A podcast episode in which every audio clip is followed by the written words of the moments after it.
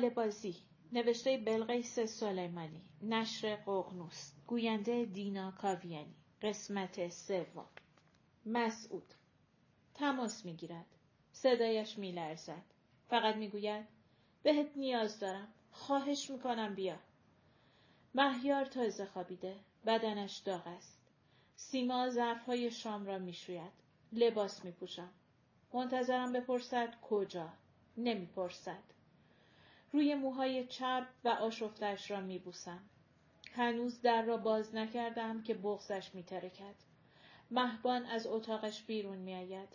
مثل همیشه به دیوار تکیه می‌دهد و مبهوت نگاهمان می‌کند.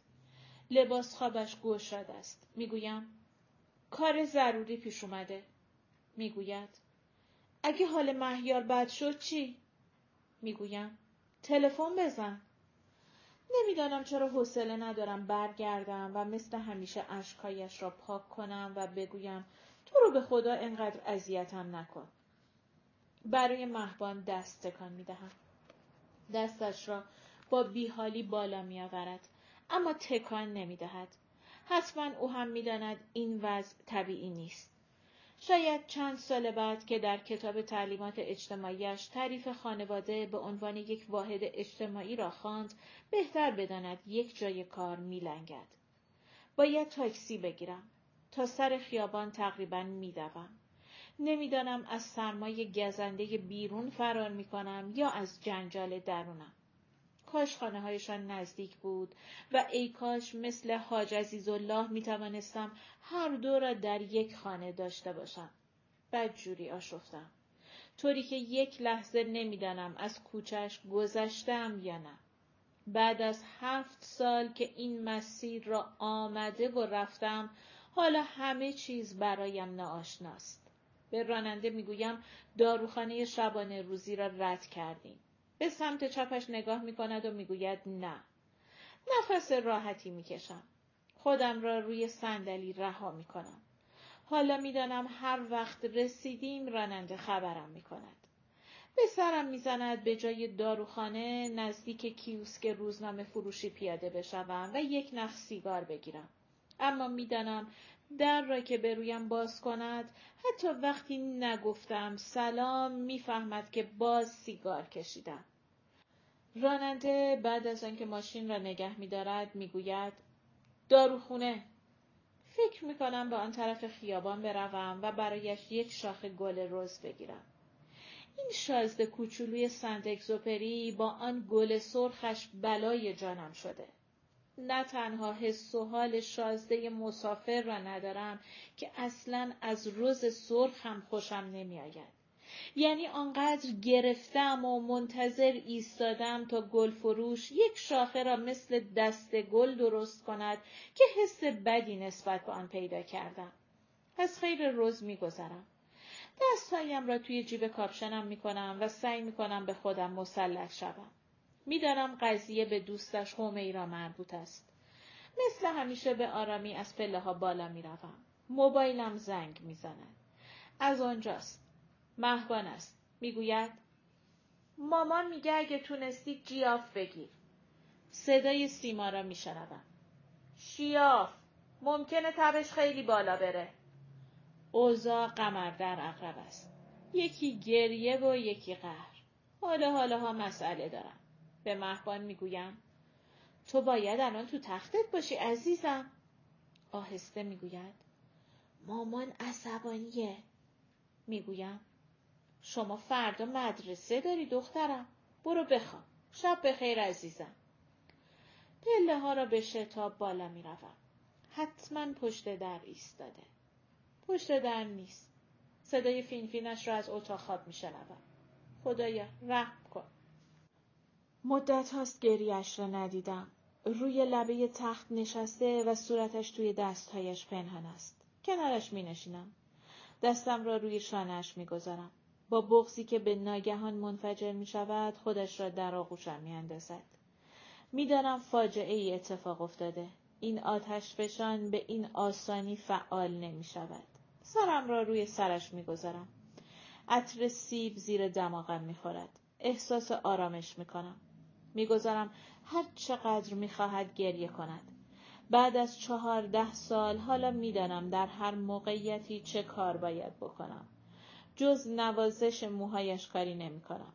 وقتی گریش به سک سک تبدیل می شود سرش را بالا می گیرد. به چشمهایم خیره می شود. بدون اینکه پلک بزند اشکهایش جاری می شوند. با دستم اشکهایش را پاک می کند. این چشمها را خیلی دوست دارم. با آنها عشق را تجربه کردم. موجه های بلندش برگشتند و حالتی خاص به او دادند. دستم را در دستهایش می‌گیرد و میفشارد. می‌گویم کمی آب می‌خوای؟ با سر جواب مثبت می‌دهد. از فرصت استفاده می‌کنم. کاپشنم را در میآورم و به چوب لباسی آویزان می‌کنم. روی میز آشپزخانه شلوغ است. چای ساز روشن است. لیوان را از شیر ظرفشویی آب می‌کنم. این اولین بار است آشپزخانه او را این همه آشفته می بینم. آب را می نوشد. چشمهایم را می بندم و موهایش را می بوسم. دلم می خواهد بدون اینکه چشمهایم را باز کنم خودم را روی تخت بیاندازم و یک شبانه روز بخوابم. دستم را در دستش می گیرد و می گوید ببخش نمی‌خواستم ناراحتت کنم. دلم می‌خواهد زودتر ماجرا را بدانم. اما می‌دانم باید خاموش بمانم و بگذارم خودش به حرف بیاید. من طبیعی نیستم نه؟ کنارش می نشینم. حالا فکر می کنم باید از خیر خواب شبانه روزی بگذرم. دستش را می گیرم و روی لبهایم می گذارم. دستش بوی موز می دهد. نمی‌دانم چرا اینجا می توانم همه بوها را تشخیص بدهم ولی آنجا نه. چرا این سوالو می کنی؟ هیچی. همینطوری. تو همینطوری چیزی نمی‌پرسی. طوری نیست. موقعیت من برای همیرا قابل درک نبود. همین. هر آدمی خودش موقعیت خودشو می‌سازه. درسته. خودم این موقعیت رو ساختم. آره درست میگی. به نظرم گیج و آشفته است. بلند می شود از اتاق خارج می شود احساس خطر می کنم نمی خواهم این جزیره خوشبختی را از دست بدهم سیما دیوانم می کند. نمی‌دانم چرا با هر قهر و دعوای هر کدامشان تا ته خط می روم. همیشه فکر می کنم یکی از این قهر و دعواها بالاخره کارم را یک سره می کند. روی مبل روبرویش می نشیند. سرش را به پشتی مبل تکیه می دهد و چشمهایش را می بندد. گونه هایش زیر نور چراغ می درخشد. تو نباید اجازه بدی دیگران دیگران راجع به من قضاوت کنن یا اینکه به قضاوتشون اهمیت بدم لحنش تهاجمی است. نمی‌دانم چه بگویم. خودم تقریبا تمام روز در همین موقعیت ایستادم. عادت کردم متلک ها را بشنوم و دم نزنم. متلک هایی که بیشتر به اتاق خواب ربط دارند بعضی ها فکر می کنند من خوشبختترین مرد روی زمین هستم چون دو اتاق خواب دارم بلند می شوم. چای می خوری؟ نه. برای خودم چای می ریزم. دلم می‌خواست حالش خوب بود تا راجع به طرح جدیدی که به گروه اندیشه رادیو دادم با او حرف می زدم. به پولش نیاز دارم و روی کمک او حساب کردم. ستاره عزیزم ما همدیگر رو داریم. این نعمت کمی نیست. چیزی نمی‌گوید. این بار ضربه کاری بوده است. امیدوارم این همیرا خانم برای همیشه گورش را گم کرده باشد وگرنه یک جهنم دیگر هم برایم ساخته می شود. چای را روی میز می گذارم. دستش را می گیرم. پاشو یه آبی به صورتت بزن پاشو. خواهش می‌کنم. من خودم داغونم. همه امیدم به توست. بلند می شود. تا در دستشویی دستش را در دست می گیرم. آنقدر خستم که دلم می‌خواهد همان وسط حال بخوابم. نگران حال مهیار هستم. خدا کند امشب بگذارد بخوابم. مهیار مریضه. آنژین کرده. نمی‌پرسد چرا. هیچ علامت نگرانی در چهرش نیست. با دستمال کاغذی صورتش را خشک می کند و من به حوله کثیف آنجا فکر می کنم. بوی چرک و ماندگی تنها بوی آشنای آنجاست. چای می خورم. شام نخوردی؟ نه. نمی‌خوای چیزی بخوری؟ نه میل ندارم فردا کجایی؟ مؤسسه می‌خواستم راجع به اون طرحی که به گروه اندیشه دادم باهات صحبت کنم میگم باید یه تغییراتی بدم بده اگه وقت داشتم می‌دادم اونقدر سرم شلوغه که به اصلاحات نمی‌رسم. چیزی نمی‌گوید. روی راحتی دراز می‌کشد. دستهایش را زیر سر می‌گذارد و به سقف خیره می‌شود. مثل همیشه دچار تناقضم.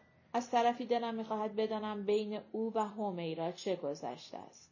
از طرفی نمی‌خواهم با مطرح کردن برخی مسائل حریمی را که به نظرم مثل یک پارچه حریر میماند پاره کنم. کنارش مینشینم. مثل همیشه با موهایش بازی می‌کنم. چشمهایش میدرخشند انگار در یک چشمه آب زلال شنوند. مهیان مریضه باید برم. سیما اونقدر دارو می‌خوره که شب مثل سنگ میفته اگه تبش بالا بره و اون برو. ممنونم اومدی. سرم تیر می‌کشد. دلم می‌خواهد بلند بشوم. کاپشنم را بپوشم در را به هم بکوبم و بروم. دلم می‌خواهد سرش داد بزنم و بگویم من هم به کسی نیاز دارم که دستی به سرم بکشد. اما کی این کار را کردم که حالا بکنم؟ ستاره دستم را می‌گیرد و میبوسد. دوستت دارم مسعود. بلند می‌شود مینشیند. موهای آشفتش را مرتب می‌کنم پیشانی بلندش را میبوسم. دلم می‌خواهد ساعتها کنارش بنشینم.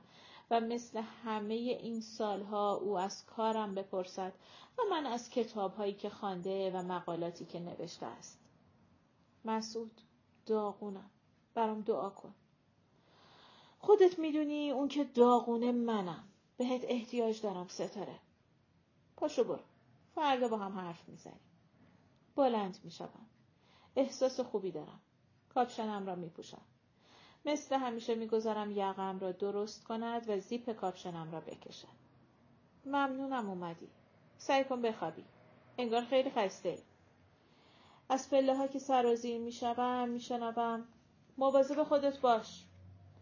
سیما با موهای خیس در را به رویم باز می کند. مهیار وسط حال ماشینهایش را قطار کرده. ماشین پلیس جلوی همه ماشین ها ایستاده و ماشین آتش نشانی پشت سرش است.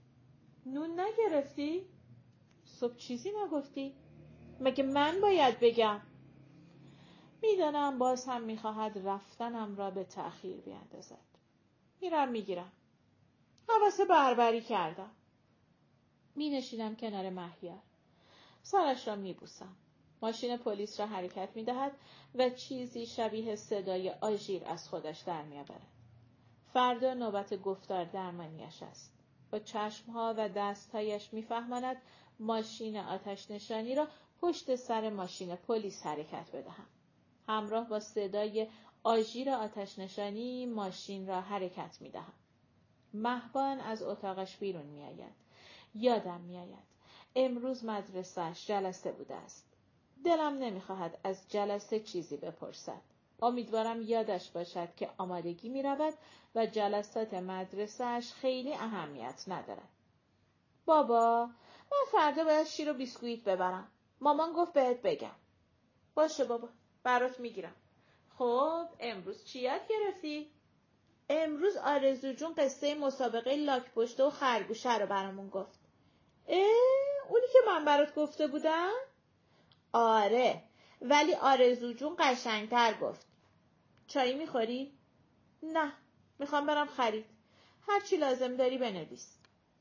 کیفم را گوشه اتاق می‌گذارم. باز هم مهیار کتاب های طبقه اول و دوم قفسه را روی زمین ریخته است. نوشته های روی میزم به هم ریختند. با صدای بلند می‌گویم چرا می‌ذاری این بچه وسایلم رو به هم بریزه؟ حالا برای پیدا کردن یه چیز کلی مکافات دارم. صدایش را همراه با تق و توق ظروف آشپزخانه میشنوم. خب نوشتهاتو ببر اونجا. اونجا که دیگه بچه ای نیست که به همشون بریزه. نکنه خانم خانما اجازه نمیدن. سیما دست بردار. یک لحظه وسوسه می‌شوم بگویم خفه شو. اما می‌دانم او همین را می‌خواهد تا جنگ پنهان را آشکار کند. با لیست آمادهش وارد اتاق می شود.